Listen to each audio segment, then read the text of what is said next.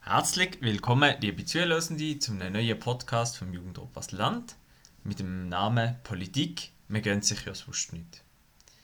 Es gibt Neues aus unserem Segment Auf und davor. Wir haben uns ja hier schon ein paar Mal mit den Bundestagswahlen in Deutschland beschäftigt.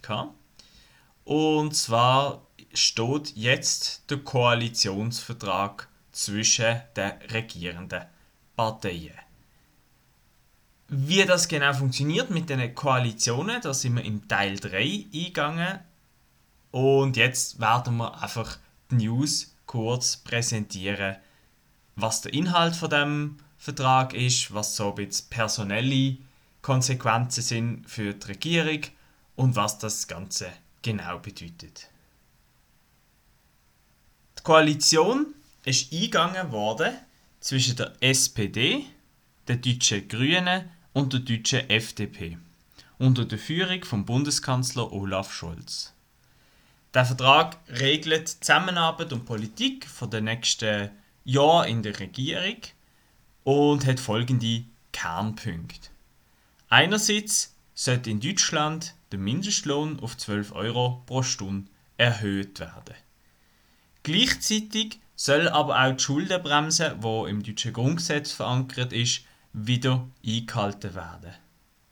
Auch soll es mehr Geld für den ÖV geben in Deutschland, das nennt man dort ÖPNV, mit besseren Verbindungen zwischen den, zwischen den grösseren Städten mit Schnellzügen. Zusätzlich soll auch Cannabis legalisiert werden und das Wahlalter 16 für die Bundestagswahlen eingeführt werden. Auch will weiterhin Deutschland 80% von seinem Strom bis 2030 aus erneuerbaren Energiequellen beziehen. Das sind so Kerninhaltspunkte vom Koalitionsvertrag und jetzt komme ich noch schnell auf ein paar personelle Angelegenheiten zu sprechen.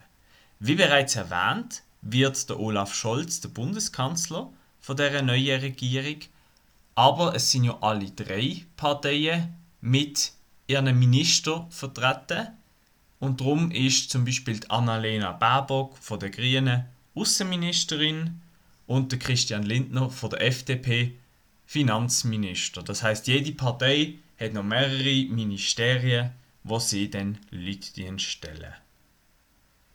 Man merkt auch, oder, wenn man das jetzt analysiert, da ist ein bisschen Kompromissfindung notwendig gewesen, weil die Parteien sind durchaus vergleichbar mit denen in der Schweiz. Das heißt, man kann sich das vorstellen, wie eine, wenn eine SP, die Grünen und eine FDP zusammen eine Regierung bilden und sich auf eine gemeinsame Politik einigen Das ist auch der Grund, wieso das jetzt so länger gegangen ist, weil sie halt über relativ viele Punkte haben müssen detailliert reden und sich einig werden.